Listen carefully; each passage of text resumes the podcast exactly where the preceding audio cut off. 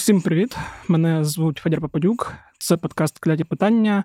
Зараз я та заступник головного редактора Української правди Євген Водорацький будемо говорити про війну. Женя, привіт. Привіт. Я пропоную почати одразу з фронтів, і мені здається, що варто почати з тих новин, які можна класифікувати як е, неприємні, а потім перейти до більш приємних до звільнених е, територій. І от е, остання подія це прорив росіян на Сватівському напрямку. Він відбувся ще, так розумію, в кінці минулого тижня. Ми про це говорили на наступний день після запису нашого попереднього епізоду. І за цей тиждень була певна динаміка. Давай е, розкажеш, що там відбулося, за рахунок чого, і що станом на зараз відбувається, чи вдалося росіян зупинити, і де саме.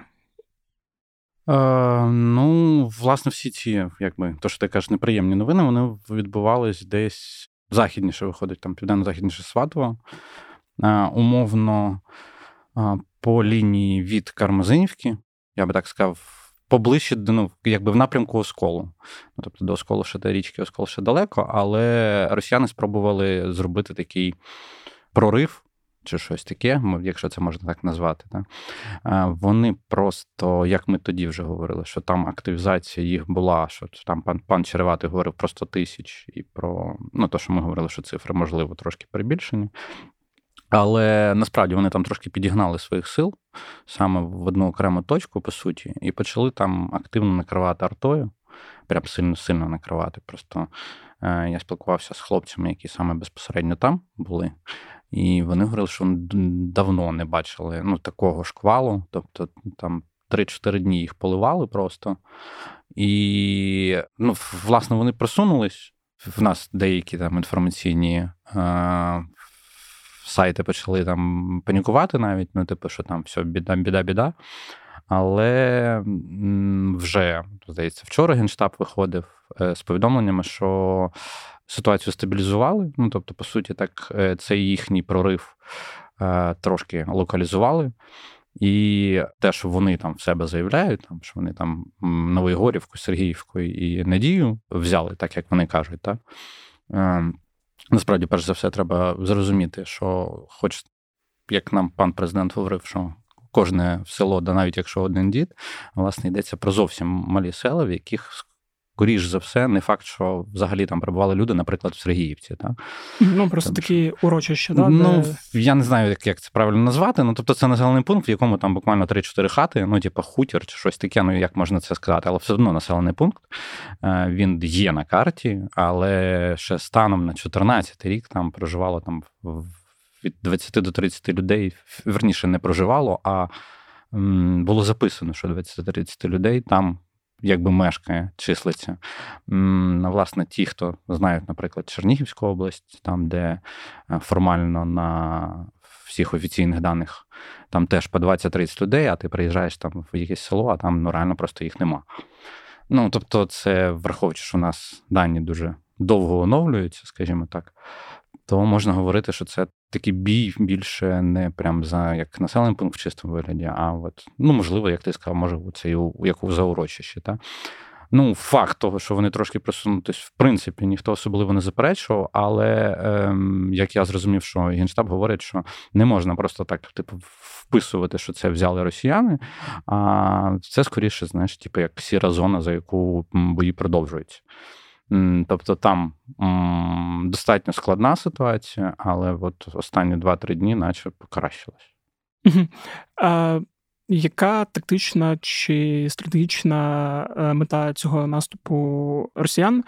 Е, бо тут е, знову в мене є в голові ну, дві думки: перше, що вони продовжують свій наступ, щоб захопити якомога більше території. З іншого боку, мені здається, що вони таким чином намагаються якось відтягнути наші сили, наші резерви, змусити перекинути збройні сили, якісь додаткові резерви на той напрямок, щоб було менше резервів десь на півдні чи на тому ж Бахмуті, де в нас е, продовжується успішний контрнаступ і звільнення території? Ну я все ще не є прихильником того, що вони намагаються сильно нас е, розтягнути. Хоча інформаційно, да, вони в своїх там пропагандистських каналах розганяють цю історію про те, що ей-гей, ми пішли великий наступ, якщо типу, українці не наступають. Ну, як вони кажуть, е, що в український наступ в них вже там в голові, у Путіна в голові вже ледь не провалився, та? А, і що вони наступають у відповідь, що якщо українці це не роблять, то ми це зробимо. Але це не схоже прямо на те, що вони говорять. Тобто, скоріше за все, вони просто інформаційно намагаються накидати, верніше забити інформаційний простір наш, в тому числі, для того, щоб скласти таке враження, що от ми підемо там. Якщо говорити про там чисто такі тактичні якісь завдання, е, то перш за все. Це, напевно, можна говорити про їхнє намагання прибити нас до річки. Ну, якби і стратегічно е, важливим для них є Куп'янськ. Як ми говорили минулого тижня про це, е, вони хочуть нас прибити до річки, тому що доволі. Тяжко сильно, коли ти якби до такої фізичної перешкоди е, сильно близько наближаєшся, маневрувати тяжко. Ну, тобто вони хочуть там, знаєш, скувати нашу можливість маневру на то, на тій ділянці. І як здається, о, да, тут можна проанонсувати, у нас буде інтерв'ю з командувачем Національної гвардії України, бригади, яких саме там на Сватівському напрямку були і є. І, власне, він так потроху розповідав, що насправді це не є чимось таким новим. Ну, тобто, бажання росіян притиснути нас до річки, воно Е, в принципі, він каже, з військової точки зору це логічно все, але е, враховуючи, скільки вони сил туди кидають, і як відбувається відбиття цих атак, е, то це на даний момент це видається мало ймовірно. Угу. Е, хоча все одно ну, розумію, що там їхня перевага як чисельна по особовому складу, так і по артилерії, те, що ти власне сказав, що ну там по арті, да, там по арті явна перевага в них, тому що вони там ну, реально сиплять всього, чого тільки бачать, і насипають прям дуже плотно. Ну, побачимо, наскільки їх вистачить в такому темпі працювати. Угу.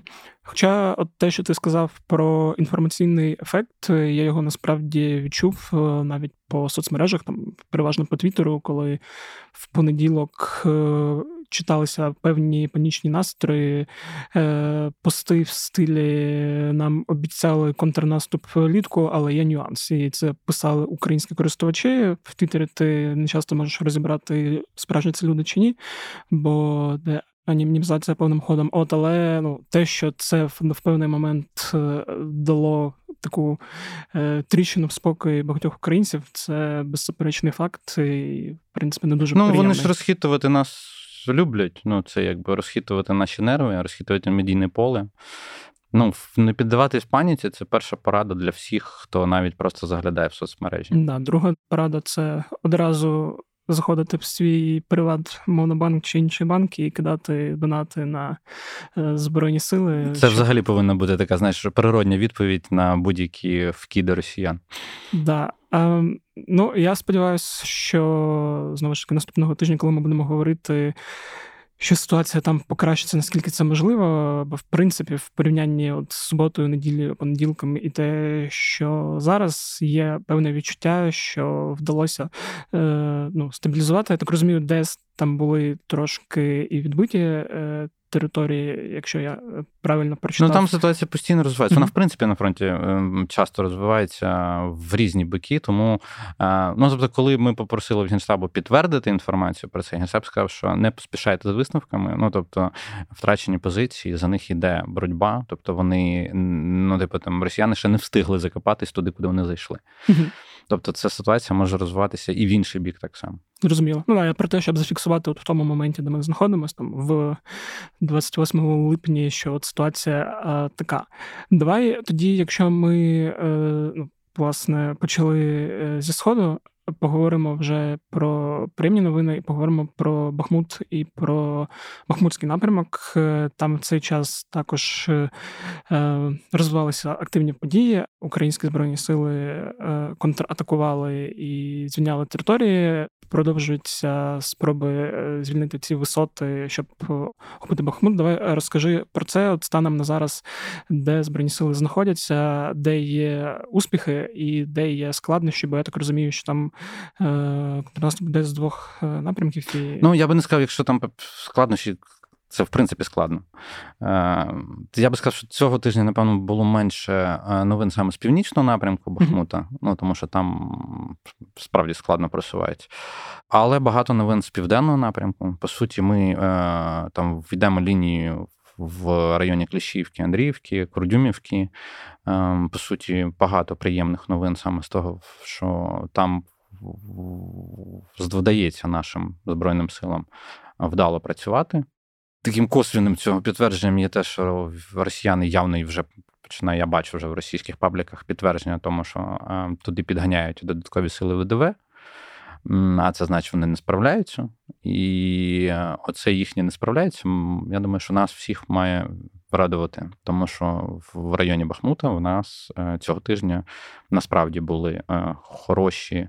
Так, ми не можемо говорити про там, як це, як в нас люблять говорити цифрами, там, знаєш, постійно, там якимись відстанями, скільки, скільки, скільки. Але можу сказати тільки, що в позиції ми в них відбили багато. Угу. А В чому різниця просування між північним та південним? Чому на північному складніше? Ну, в північному там ще йдуть якраз е, бої за висоти. Висоти, ну, це важлива річ, але при цьому вона не є, якби знаєш, так, аксіомною. Типу, хто тримає висоту, обов'язково типу, має так, він має перевагу, але висоти так само відбиваються в один і в другий бік, тобто позиції на висотах можуть відбиватися в залежності від того, що відбувається на, безпосередньо на цій ділянці. Ну, от там, поки там в районі Берхівки, там, от там от, е, поки ускладнений наш рух. А нижче ми просто пішли е, більш широким таким фронтом, якщо можна так сказати, про таку якби невелику ділянку, але по суті там ділянка так в три населених пункти. Це якщо внизу. Зверху там це складніше, тому що там спочатку треба якби в районі Берхівки закріпитися і тільки потім рухатись далі. Угу. І я так розумію, що ну, Бахмут, тобто тобто саме місто Збройні сили там станом на зараз ще в околиці не заходять. І... Ну, хіба це може бути ну, якби стандарт? Стандартно там якісь ДРГ, ССО, mm-hmm. наші сили спеціальних операцій можуть туди заходити. Я так розумію, теж часто йдеться саме про північні там райони е, Бахмута, більше саме сили ССО.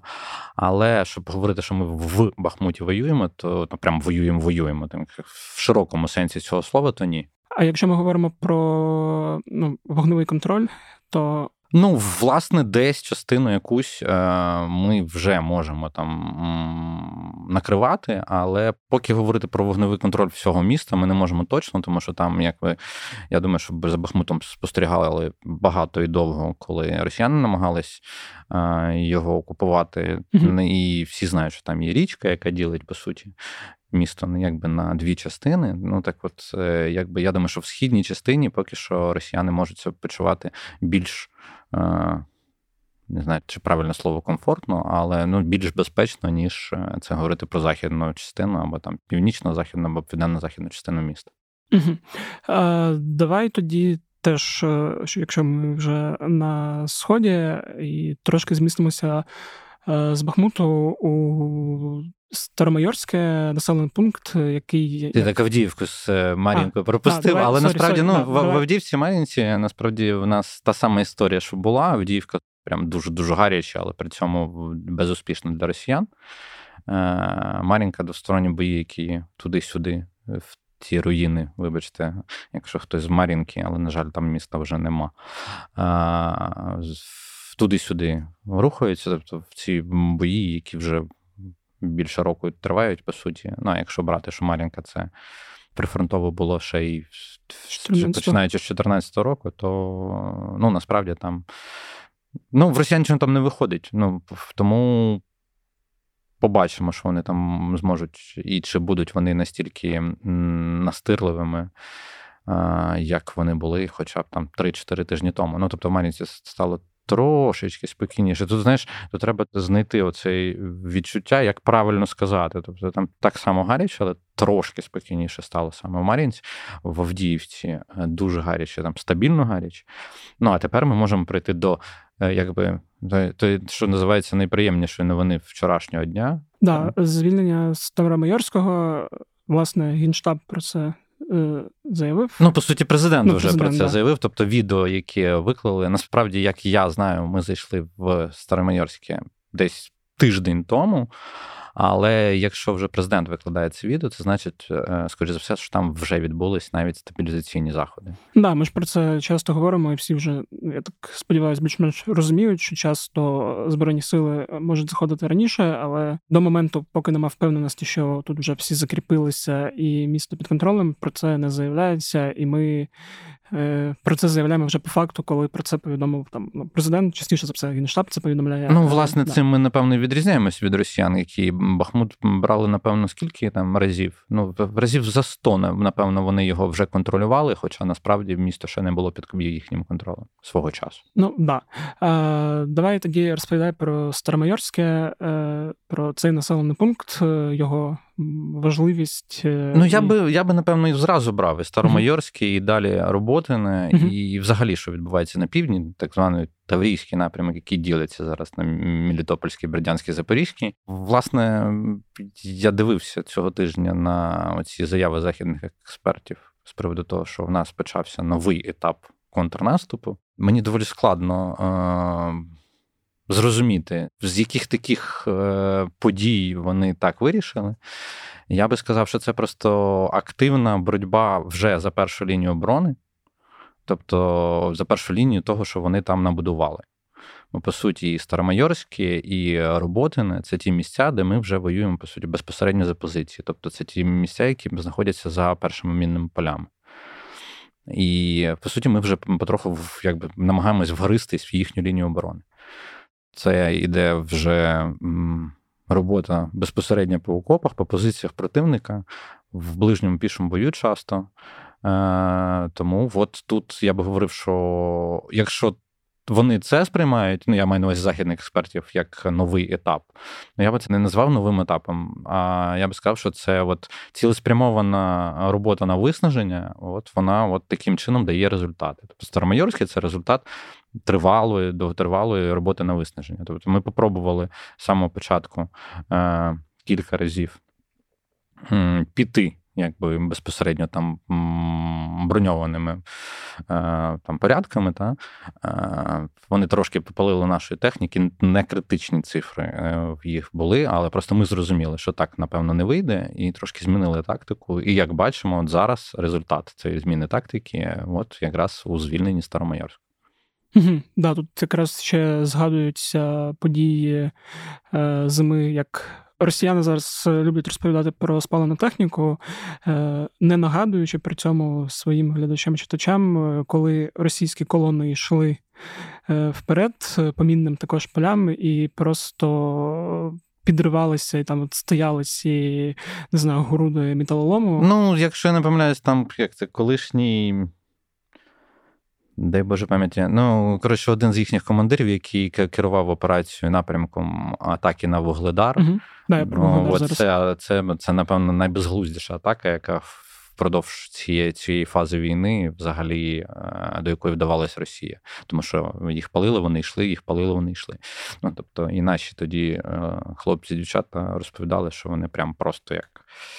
Знаєш, типу, як в тірі. І причому вони говорили, що незрозуміло на що вони це роблять саме таким чином. Ми побачили, зараз росіяни намагались розігнати цього тижня, що в нас така сама історія була, але ті відео, які я бачив, вони в основному стосувалися однієї ті самої колони. Ну там здається, хтось помічав, що там ще були старі кадри, минулорічні кадри, якщо я не помиляюся. Ну тобто мікс з трошки нового з різних ракурсів і старого, щоб здати таку картинку, що ну все критично. Бо знову ж коли дивишся по Ойрікс, по якимось відкритим джерелам, ти розумієш, що цифри не такі. Ну, не які співставні, да. та що, типу, якщо дивитись на цифри, цифри поки тфу-тфу-тфу, показують, е, що ми буквально в пропорції один з чимось до одного йдемо. А це прям коли, якщо ми говоримо про наступ, то це цифри мали б значно різнитись втрат. Е, і техніки, і там і живої сили. Е, напевно, це ну, стандартно, те, що постійно проговорюють 3 до 1, це як мінімум. Але ми бачимо, що по всім якраз відкритим даним того ж Орікс, що це цифри значно менші. Тобто там ну, майже майже майже паритетні. Угу. Я правильно розумію, що ну от зараз, як ти кажеш, ми підійшли до їхніх оцих позицій. Там же були фото, відео пірамідок, е, до яких цих, я не знаю, як їх назвати ну, їх зуб дракона, там, вони там називалися. Да, зуб, зуб потім дракона, там, Ця лінія Суровікіна. Я так розумію, далі. Враховуючи, що Суровікін десь сидить, то да, вона цікаво виглядає ця назва. Ну, я думаю, просто вже в Росії так ніхто не говорить. Тобто далі має відбутися, що ці ну, пірамідки вони проходяться, чи. Ні, ну власне там далі йде, якби те, що називається розкладання першої лінії оборони. Е, якщо мені не зраджує пам'ять, тут я можу помилятись, тому що воно могло змінюватись. Це ситуація завжди динамічна. Але саме там, де Старомайорське, то там та сама перша лінія оборони, десь так якби говорити про те, що ми можемо десь вийти на якийсь чи то оперативний простір, чи то трошки інакше, напевно, це можна говорити. Це буде десь в районі Старомлинівки, тобто два села вниз. Е, по карті. Десь в районі Старомлинівки це от будуть такі, знаєш, типу, що ми оцю першу лінію оборони, яка малювалась на супутникових картах ще навесні. Тобто, якщо воно з того часу, просто не не часто супутники зараз видають наші е, західні колеги, то якщо от десь в районі Старомлинівки, от за тими картами, весь ті, які були навесні, от там вона мала б закінчуватись. Ну тобто, оце етапність, типу, для чого ми йдемо, то десь, напевно, в Старомлинівки, я так думаю. Це от якщо от на цьому напрямку, ну, я правильно розумію, його назвати Вугледарським, чи. Ну, я так розумію, що це, напевно, Бердянський ага. напрямок. Чи Бердянський, да, ну, от, от, інколи, ну, та, да, та, деяких... Я тому, тому простіше говорити просто південь або Таврійський напрямок, тому що Ну, власне, це відбувається, як ми бачимо. Тобто ми на сході бачимо там Куп'янський, Сватівський, Куп'янсько-Лиманський, все в залежності від того, як розвивається ситуація, так і виділяються якісь напрямки. Тобто, в нас е, прямо на Донбасі є ще все поруч, та там Авдіївський, Мар'їнський напрямок, е, Бахмутський напрямок. Ну тут теж вже то, що в нас просто раніше називалось великим Таврійським напрямком, зараз розбивається оце на частини. Е, тому ви в зведенні генштабу вже бачите багато напрямків, і причому дуже багато медійників і журналістів в цьому дуже сильно плутаються, тому що не можуть зрозуміти, де саме який напрямок е, можна розділяти. Хоча простіше насправді просто говорити, що або напрямок Запоріжжя, або просто південь. Це буде напевно точніше зараз. Угу. Е, ну, Я просто до чого питаю: ти порівняв е, Старомайорське і Роботине? Е, Якщо Старомайорське ми ну, Збройні Сили України вже звільнили, то про Роботине так сказати не можна. Там є успіхи. Е... Ну я так зрозумів, що ми там вбились в північно дуже укріплений район в районі в районі півночі Роботина. Угу. І враховуючи ті напевно, фото, які випадають саме знову ж таки, ніяких секретів, просто типу відкриту мережу, то здається, що ми намагаємось трошки змінити е, підхід і намагаємось обійти якби населений пункт зі сходу. Але ем, щоб говорити більш докладно про роботу і що саме там відбувається, треба мати більше інформації, ніж звичайні фото. Тому що фото можна геолокувати там ну, на сході від е, роботиного, а насправді там все може відбуватися зовсім не так. Власне, це тільки показує, що ми не просто з півночі намагаємось в лоб довбати. Оце от, от це точно так. А от що саме там відбувається навколо цього населеного пункту, я думаю, що там з теж таким злагом в часі ми будемо отримувати інформацію від Генштабу, так само, як було Старомайорське. Да, ну і сподіваюся, що наступного епізоду якраз зможемо. Е, я би от не прогнозував взагалі. Ні, я не прогноз... я не прогнозую, я сподіваюся. Тобто, це е, без надії сподіватися. Тут, в принципі, ну, певні е, надії. А хотів ще запитати про ти згадував аналітиків, е, і цього тижня ще виходила публікація видання The New York Times з посиланням на джерела в Пентагоні про те, що ЗСУ обрали е, основним напрямком контрнаступу якраз Запорізьку область. Хотів тебе от про це розпитати. Ну наскільки це твердження, тобі здається. Ну, воно занадто як це. Я, Ми про це проговорювали колись. Mm-hmm. Ну, воно занадто очевидне. Та? Ну, Тобто, ясно, що нам треба якби розвалити їх коридор в Крим.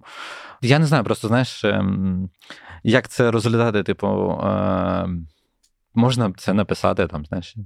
просто бачачи, і не обов'язково там з Пентагоном, з якимись якимись джерелами спілкуватись, просто бачачи просто карту ну, і логіку просто воєнних дій.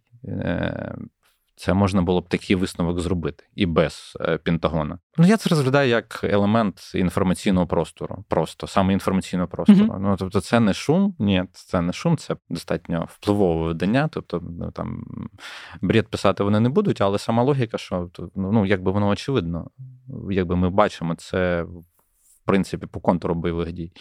Що в нас є певні точки, де видно, де ми е, зробили упор на саме на ці точки. Побачимо. Е, добре, тоді е, пропоную з фронтами е, закінчити на сьогодні, наступного тижня. Сподіваюсь, знову ж таки поговоримо про якісь нові успіхи. І сподіваюся також, що от там, де росіяни намагаються атакувати, ситуація кардинально чи якось поміняється. Хотів розпитати про обстріли і чергові атаки е, Росії цього тижня, е, куди вони ну, намагалися бити з якою метою, е, бо вони останнім часом били прицільно по Одесі, але тут вперше там було використано десь 36-40 ракет, кінжали знову були 3-4 штуки. От яка логіка була цієї останньої атаки? Ну, логіка, як я зрозумів, розкрити ППО наше mm-hmm. повністю, тому що вони, ну, я думаю, всі пам'ятають е, цю середу. Ну, так очевидно і так довго, знаєш, так, а вони, по суті, аж анонсували, знаєш, бо там перша повітряна тривога, потім злітають літаки, всі про це вже говорять. Типу, всі говорили там в п'ятій годині вечора вони стануть на лінію там в напускових, а в шостій це все почнеться. Тобто настільки це вже було м, прям. Прогнозовано, та, що от зараз от почнеться. Та. Єдине, що не було зрозуміло, куди. Та. І от мені здається, що от ця така повільна організація цього процесу, цього обстрілу, і що він був вдень, а не вночі або вранці, як часто була бувало по останнім часом. Це була якраз теж така. Форма зміни тактики. Ну, про це ми говорили, що вони постійно намагаються змінити тактику. Я так розумію, вони намагалися розкрити наше ППО і переконати повітряні сили і е, сили ППО на землі Ем, в тому, що от це є основна атака, а потім просто ввалили кінжалами на обрані цілі для того, щоб ми не могли е, ніяк зреагувати. Ну, Тобто вони намагались нас переконати, що це буде виключно атака крилатими ракетами, переважно, там калібрами і е, хашками 555 і 101. А потім, в останній фазі, там, по суті, коли там ми вже почали то зносити активно, вони випустили кінжали. Тобто, це був от той момент, той момент, який був несподіваний за весь. Е, ну, як несподіваний, верніше, щось, якийсь е, елемент чогось такого, наче нового. Хоча насправді, якщо не помиляюсь, е, коли був масовий обстріл Києва, вони, в принципі, так само зробили. Вони спочатку запустили багато багато крилатих ракет, а потім в певний момент, в момент вже там прильоту і роботи по них, вони випускали кінжали. Е, вони побачили, що кінжали можуть збиватись, тому їм треба змінювати тактику постійно. Оце я би назвав цю атаку це елементом е, такої от спроби змінити тактику. Я так розумію, що і кінжали можуть збиватися не всюди. Тобто... Ну, власне, так. Тобто, це ж треба розкрити всі попошні позиції, е, що треба чітко зрозуміти, куди кінжал буде запущений, і щоб, скажімо, на лінії. Прольоту кінжалу, типу, щоб не було петріотів, які можуть їх збивати, як ми вже бачили. Так? Я так думаю, що вони намагались просто зрозуміти, де та лінія, е, з якої вони можуть запустити кінжали, і щоб не було там патріотів. Угу. А Яка логіка атаки по Староконстантинівці?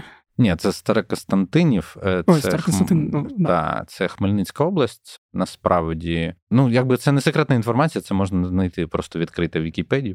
Подивіться, е, що в Старокостянтинові це воєнний аеродром.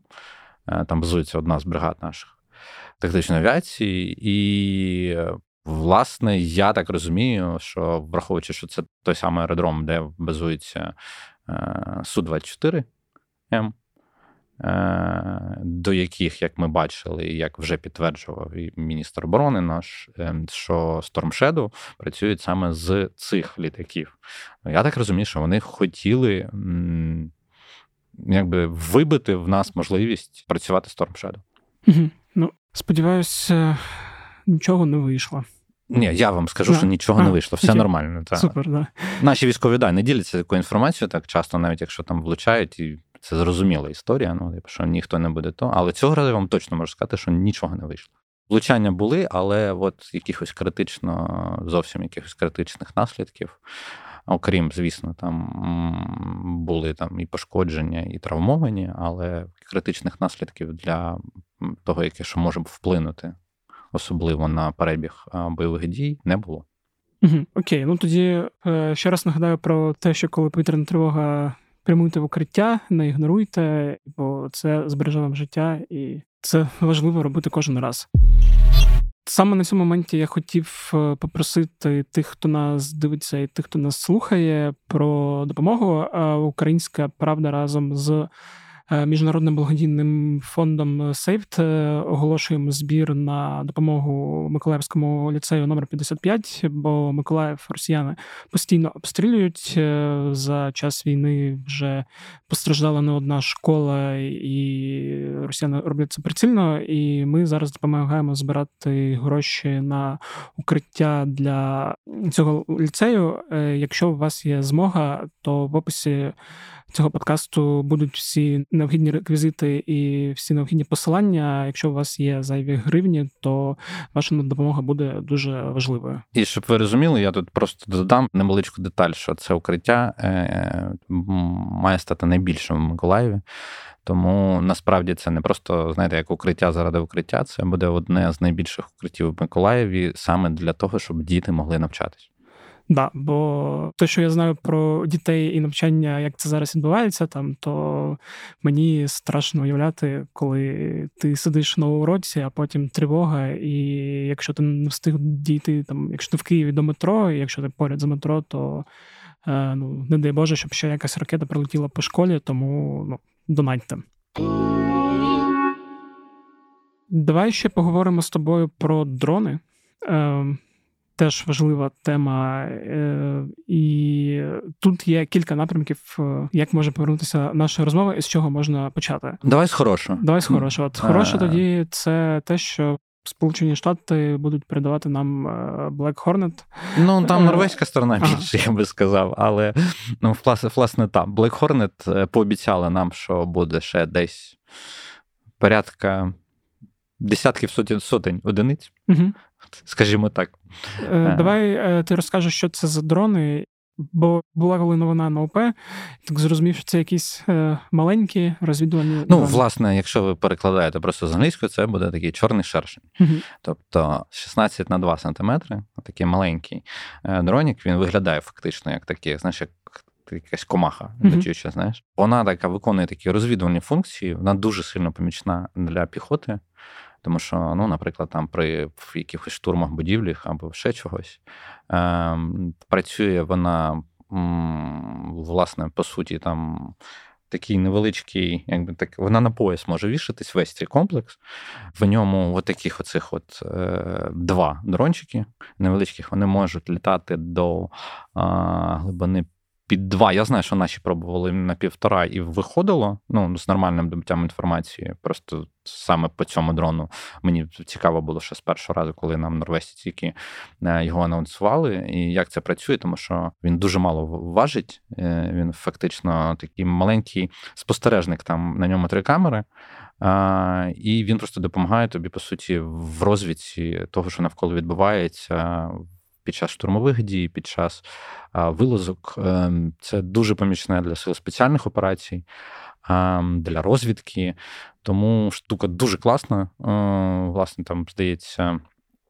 Десь здається, там щось в районі 20 хвилин вона літає, але причому то, що в них їх дві, це один повертається назад, він заряджається, і ти запускаєш другий, тобто дублера, і м- можна насправді багато чого корисно зробити і багато життів берегти завдяки таким дронам, що вже перевірено.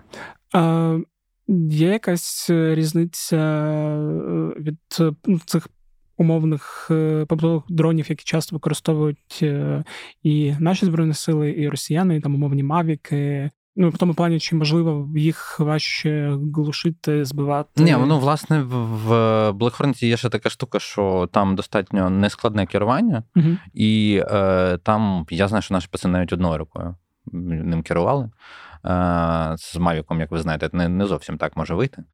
Ну, взагалі тому, не вийде. Та, тому там це власне дуже дуже е, допомагає саме от в реалізації таких завдань. Мавіки на інші задачі взагалі е, йдуть. Тобто, це розвідування більшої території, і, ем, скажімо, там і розвідування по позиціям, і по всьому іншому. Тут трошки інші завдання стоять перед цією малюткою класною бойовою. Угу. А Якщо, до речі, говорити ну, про не дуже приємне, про російські дрони. Давай про російські про... дрони, я скажу так. Е, про російських дронах зараз це є двостороння історія, тому що м, колись, коли ми тільки почали робити FPV, FPV-дрони е, це те, що ви зараз можете чути постійно і в новинах, і всюди. Це була історія про те, що це, якщо зовсім спрощувати, не сильно заглиблюватись в технічні деталі, які люди в основному не люблять, то це як такий от баржуючий боєприпас невеличкий. Так? Ну і керуєш що їм в тебе окуляри. Е, Так, логіка FPV в чому? В тому, що він дешевший за е, там Мавіки, наприклад, які от ви бачили відео, коли воги чіпляють, прикручують mm-hmm. до Мавіка, який просто там, наприклад, може звідкись, по суті, бомбардувати да, якісь там позиції або якісь, якусь техніку. То тут е, історія зовсім інакша, тобто він значно простіший. Дешевший, е, використовує в основному технологію аналогового відео, Е, тому навряд можна використовувати його як розвідувальний, тому що в основному для цього використовуються дані інших або інших дронів, або наземної розвідки.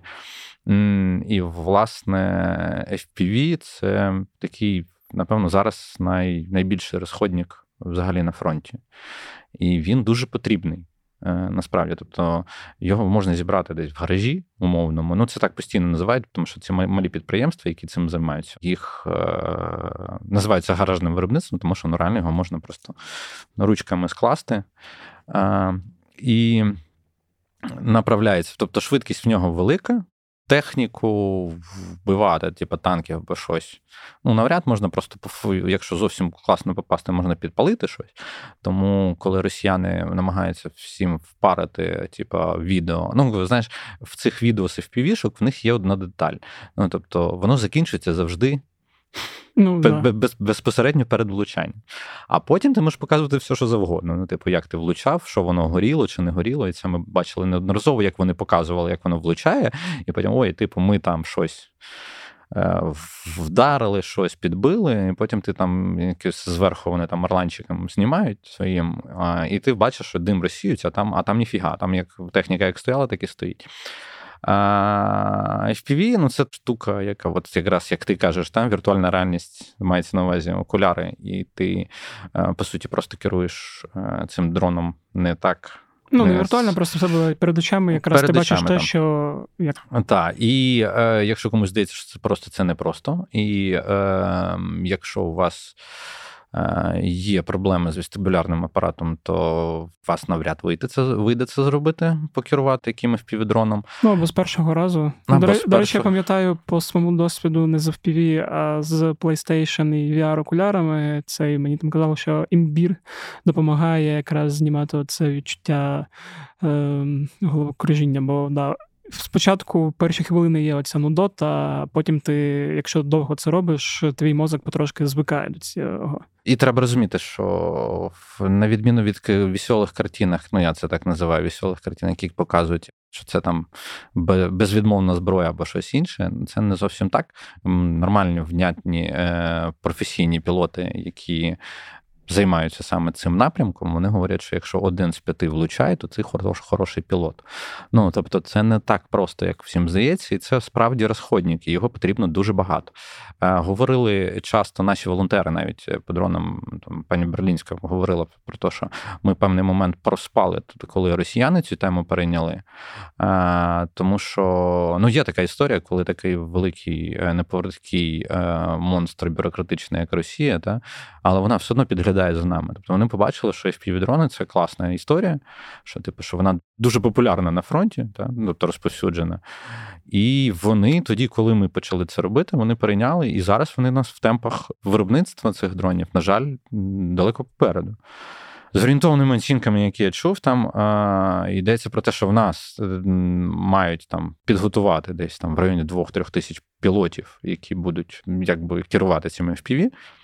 А, Ну і от врахуйте, якщо там один пілот, там два-три.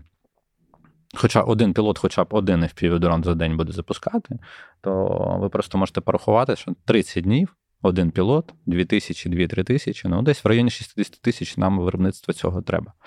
На... Тобто на місяць. На місяць. На місяць. Таких темпів, на жаль, поки що нема, але як я знаю, за це питання дуже добре взялись, і я сподіваюся, що розвиток в ньому буде. На жаль, багато говорити не можу, тому що мав е, як це е, маю заборону на оприлюднення певних даних, але раптом ви будете бачити якісь прям зовсім м, такі панічні, якісь е, знову е, коментарі в соцмережах. Трошки остудіться, ну в плані остудіть собі голову, тому що е, проблему бачать і проблему намагаються вирішити. Угу. Мені досить цікаво, я скільки дивився ну, на FPV-дрони, як це запускається, чи є якась кореляція між е, геймерським досвідом людей з PlayStation і цим всім. От я не скажу, знаєш, от е, просто якось в мене так було, що ті люди, якими я спілкувався з FPV, ну тобто, якби операторами mm-hmm. да, там дронів цих, е, вони переважно не були геймерами, а тобто зовсім з іншої сфери приходили. Можливо, я просто не бачив таких. І коли стикнусь, запитаю обов'язково. Так, да, бо ну, цікаво, просто може бути кореляція, і може багато прихованих е, талантів е, зараз по Україні сидить і. Ну, FPV-шка, е, щоб знаєте, щоб чому FPV такий розповсюджений зараз ще на фронті, є ще одна така деталь, яку часто чуєте, про яку ми обов'язково якось поговоримо. Це російський реп, uh який е, дуже сильний і дуже сильно працює. І, Власне, FPV-шка справляється з ним покращує саме його така оця от кустарність, аналоговість, вона часто краще справляється, ніж е, будь-які цивільні дрони, широко використовані в нас теж на фронті. Угу. А якщо говорити про російські дрони і не FPV, а саме про ланцети, які є ударними. Ну, ланцети і куби це теж та історія, яка, на жаль, є для нас проблемною. Ну, да, тобто... бо, ну, Я так розумію, взагалі історію з ланцетами не варто недооцінювати. Багато хто з фронту жаліється на те, що це реально доставляє проблеми, палить техніку, і вони працюють цим дуже добре.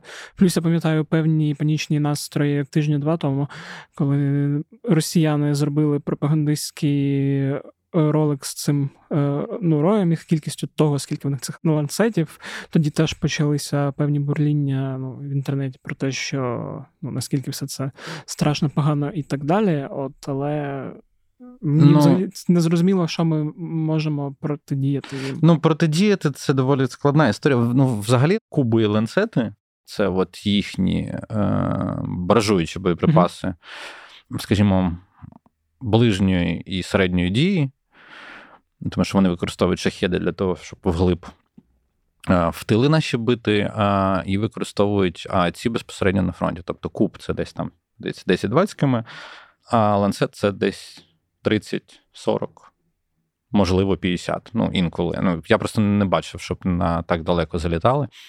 А в чому проблема? Проблема в тому, що насправді ланцет постійно працює якби в парі з орланами якраз. Тобто Орлан в основному вистежує цілі переважно, та, а ланцет по них б'є.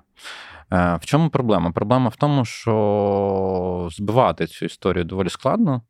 І якщо ми от порахували я оці от цифри про 10-20, ем, просто сказати, що для чого є вона проблемною. Проблемною вона є, по-перше, вони використовують ланцети, щоб вбивати нашу ППО, саме поля. Ну, тобто там, можливо, страждають оси наші, ще ще старі радянські буті.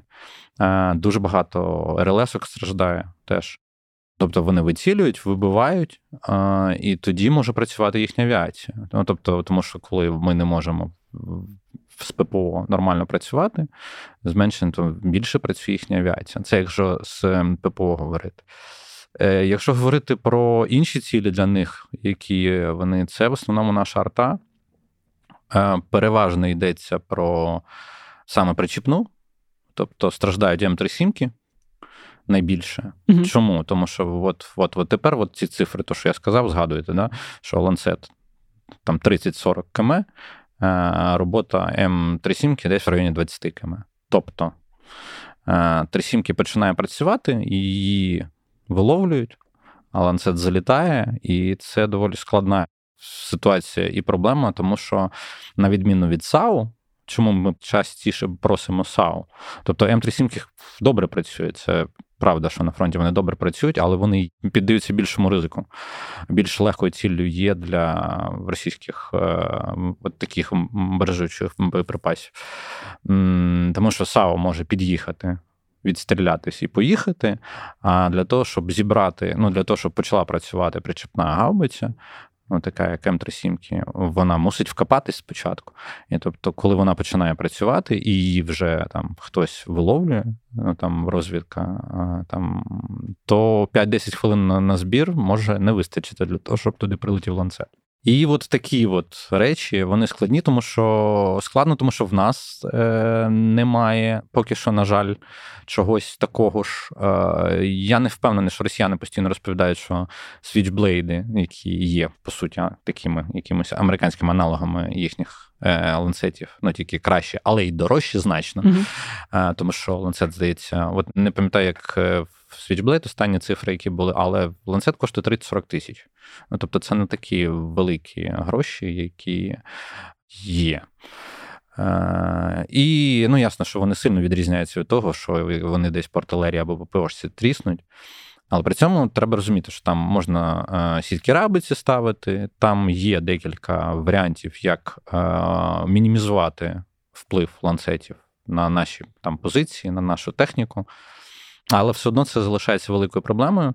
Ще одне, напевно, доволі розповсюджене твердження, яке росіяни постійно розганяють, що ланцет може замінити артилерію. Я вам скажу, що не може замінити він артилерію взагалі. Бо, по-перше, він легший за своїм об'ємом, е, менше вибухового елементу в них є там. 3-5 кг е, для порівняння е, в артилерійському снаряді, звичайному, там десь в районі 11. Це по-перше, а по-друге, артилерійський снаряд він працює за логікою розриву на багату кількість е, осколків, а ланцет так не працює. Угу. Тому ті, хто говорять, що буржуючі боєприпаси можуть замінити артилерію, ні, вони не можуть замінити артилерію, але вони можуть стати для неї великою проблемою. Що і є, що ми бачимо на фронті дуже часто. Що м, наші хлопці і дівчата жаліються, що да, що десь ми пропустили цей момент саме того, що і нам би. Потрібно знайти якісь певне. Ну, це та та сама історія. Тобто шахеди, ланцети, куби це не такі складні е, за своєю логікою, скажімо, за принципами роботи озброєння, та? але при цьому воно все ще продовжує реалізовуватись. Тобто там переважно, як говорять, що в основному в ланцетах вся ця електронна частина і все, скоріше за все, китайська, е, яка просто збирається в Росії. Але є елементи там західної техніки. Ну, про це ми теж говорили, mm-hmm. що як в ракетах використовується та сама історія і в бережучих боєприпасах, що насправді там подвійного призначення дуже багато всяких мікрочіпів і всього іншого може використовуватись і тут, на жаль. Тому е, наскільки вони можуть розігнати це виробництво, ну враховуючи, як вони показували е, картинки, якщо вони бачили, можете подивитись картинки, як вони показували, що е, в них там великий ангар з купи ланцетів, які вони говорять, ми це робимо ледь не за тиждень. А потім наші інформаційні фахівці сказали: а ви не ви не помітили, що він іде, а в нього відсвічує, що це дзеркало. Ну тобто, що в нього такий красивий ефект того, що цього аж дуже сильно багато. Ще й трошки підрихтовано, ну як завжди в російській е, пропаганді. Але при цьому це не применшує того, що вони можуть їх робити багато, і нам потрібно на це реагувати, і бажано реагувати якомога швидше, тому що і ППО, і артилерії е, від цього дуже погано. Ну да, ну і взагалі я так розумію, з дронами треба реагувати більше. Бо... Ну це по суті війна артилерії дронів. Зараз на даний момент, тобто артилерія наносить по суті 90% вогневого ураження, в принципі, на фронті і свою е, артилерію треба убезпечувати, а чужу нищити. Ну, Якщо ланцети в них нищать нашу артилерію, то треба з цим щось робити.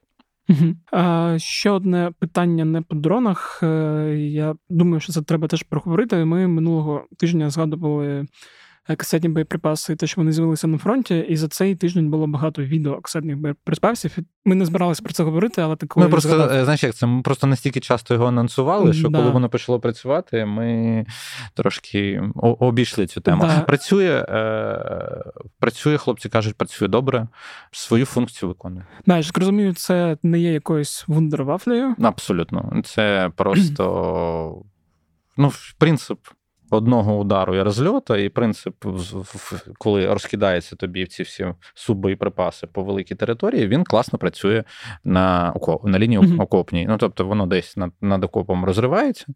Ні, розкидує просто субоєприпас.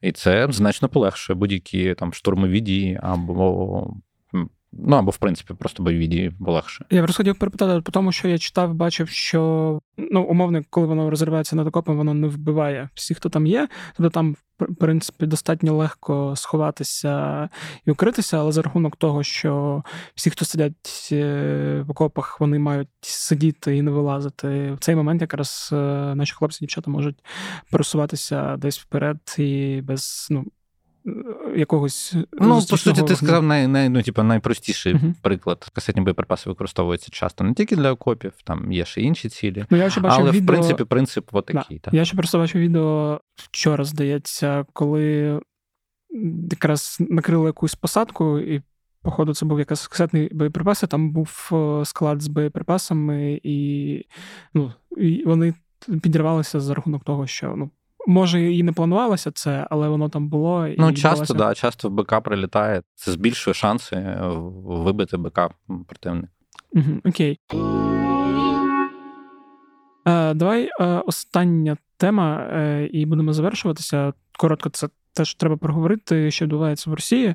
Е, Я про законодавчі зміни, які вони зараз проводять через парламент про збільшення призовного віку там до 30 років. Е, нагадаю, що після нашого успішного контрнаступу на Харківщині е, і після початку мобілізації в Росії почалися законодавчі зміни щодо збільшення кількості призовників, і тоді вони придумали такий хитрий план заявити, що буде підвищений вік призовного до 30, Е, але буде також зменшена нижня планка з 18 там, до 21, здається. І багато тоді російських там правозахисників, аналітиків, незалежних журналістів казали, що, е, типу, подивіться, зараз пройде трошки часу, е, вони верхню планку піднімуть, а з нижнього нічого робити не будуть, бо нашого. І, власне, так і сталося. Станом на зараз я не пам'ятаю, чи воно вже пройшло цей друге читання чи ні, але що є на зараз, це от якраз планка збільшилась з 18 до 30. Ті, хто фактично можуть бути набрані в армію. І я так розумію, це може, по-перше, в якийсь момент створити нам проблеми. А по-друге, це вказує на те, що е, Росія планує е, воювати дуже і дуже довго. Бо коли ти збільшуєш таким чином свій резерв на 2 мільйони, здається, да, якщо правильно це трошки більше, то ну, це може становити певну проблему. Е, що ти про це все думаєш? І Ну, я думаю, що все як завжди. Ну, тобто, ну, по-перше, вони ще там змінили строки, тобто mm воно мало бути терміном подовжено в термінах, десь там колись.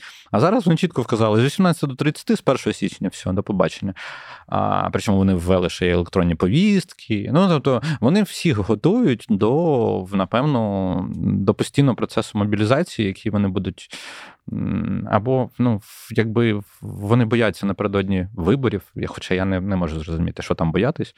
Е, ну, власне, у вас виборів як таких нема. Ну, тобто там легімітизація чогось чи що, яке має бути в них у 2024 році. Вони, напевно, просто бояться внутрішнього якогось такого е, розбалансу, якоїсь дестабілізації ситуації всередині країни. І тому не говорять слово мобілізація в голос часто.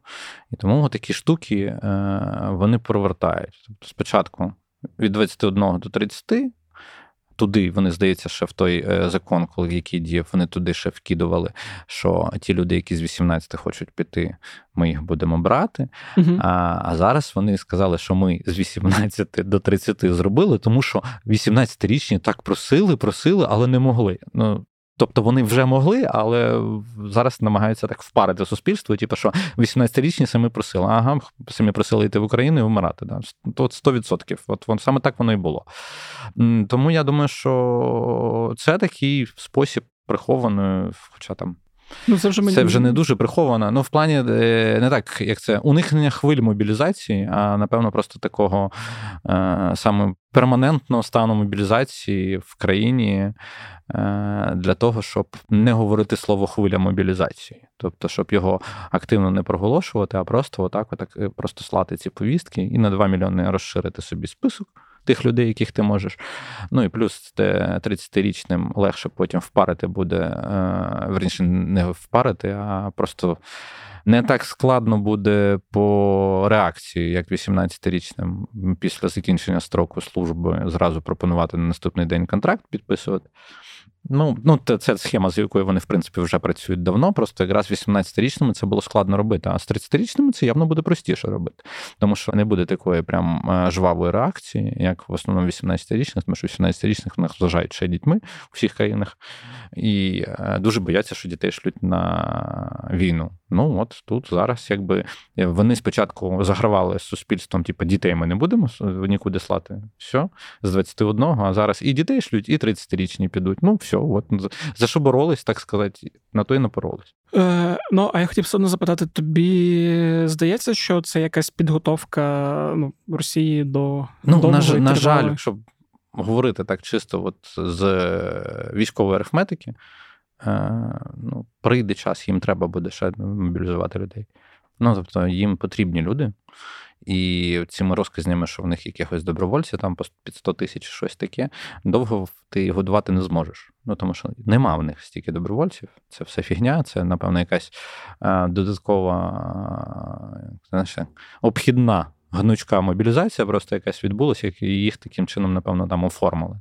Mm-hmm. Тому я думаю, що військова шмедика говорить про те, що їм треба будуть люди, якщо вони збираються довго воювати, а вони це зазначають. І поки так, на жаль, видається. А для того, щоб їм треба були люди, їм треба якимось чином їх мобілізовувати. Е, гучно хвилями бояться. Ну, тривога. Ну, власне, напевно, ми можемо і завершити на цьому нашу розмову, враховуючи, що і повітряна тривога тут спрацювала. Так що, напевно, Федір, твої слова да. на вихід. Да. Єдине, що не проговорили про Гіркіна Ігоря Івановича, який ти сказав за мобілізацію. В мене, от як ці два слова стрілков і мобілізація, вони де спорять. Людинка сидить і навіть е, не можна зайти в Телеграм і подивитись, як він ниє. Я думаю, багато українців зараз е, через це трошки розчулені, е, але да, це вже тема до якихось інших епізодів. Да. Зараз через те, що почалася тривога, будемо закінчувати. В принципі, ми так збиралися закінчувати і все це проговорили. Тому дякую тобі, Женя. Ось такий от вийшов епізод. Дякую, що дослухали до цього моменту. Якщо ви робите це регулярно, то вам подобається подкаст. А якщо вам подобається подкаст «Леті питання, то розповідайте про нього своїм друзям, знайомим, кому завгодно, незнайомим людям в барі розповідайте. Буду радий за це. Також ставте оціночки в Apple Podcast та на Spotify. Можете залишати приємні коментарі на Apple Podcasts. Також е, воно допомагає людям, які не знають прокляті питання, зрозуміти, що це непоганий подкаст. Донатьте на Збройні Сили. Це потрібно, особливо зараз, після чергових ракетних обстрілів. Тож кидайте свої гривні на фонд «Поборони живим, фонд Сергія Притули, на інші фонди. Ну і просто людям, які збирають гроші на щось важливе для окремих е, підрозділів. Ну і раптом ви хочете підтримати мою роботу і взагалі роботу журналістів Української правди. Я для цього також залишу посилання на клуб УП. Це нам дуже дуже допомагає підтримка тих, хто нас читає, дивиться чи слухає. Власне, на цьому все. З вами був Федір Попадюк. Скоро почуємось до наступного тижня.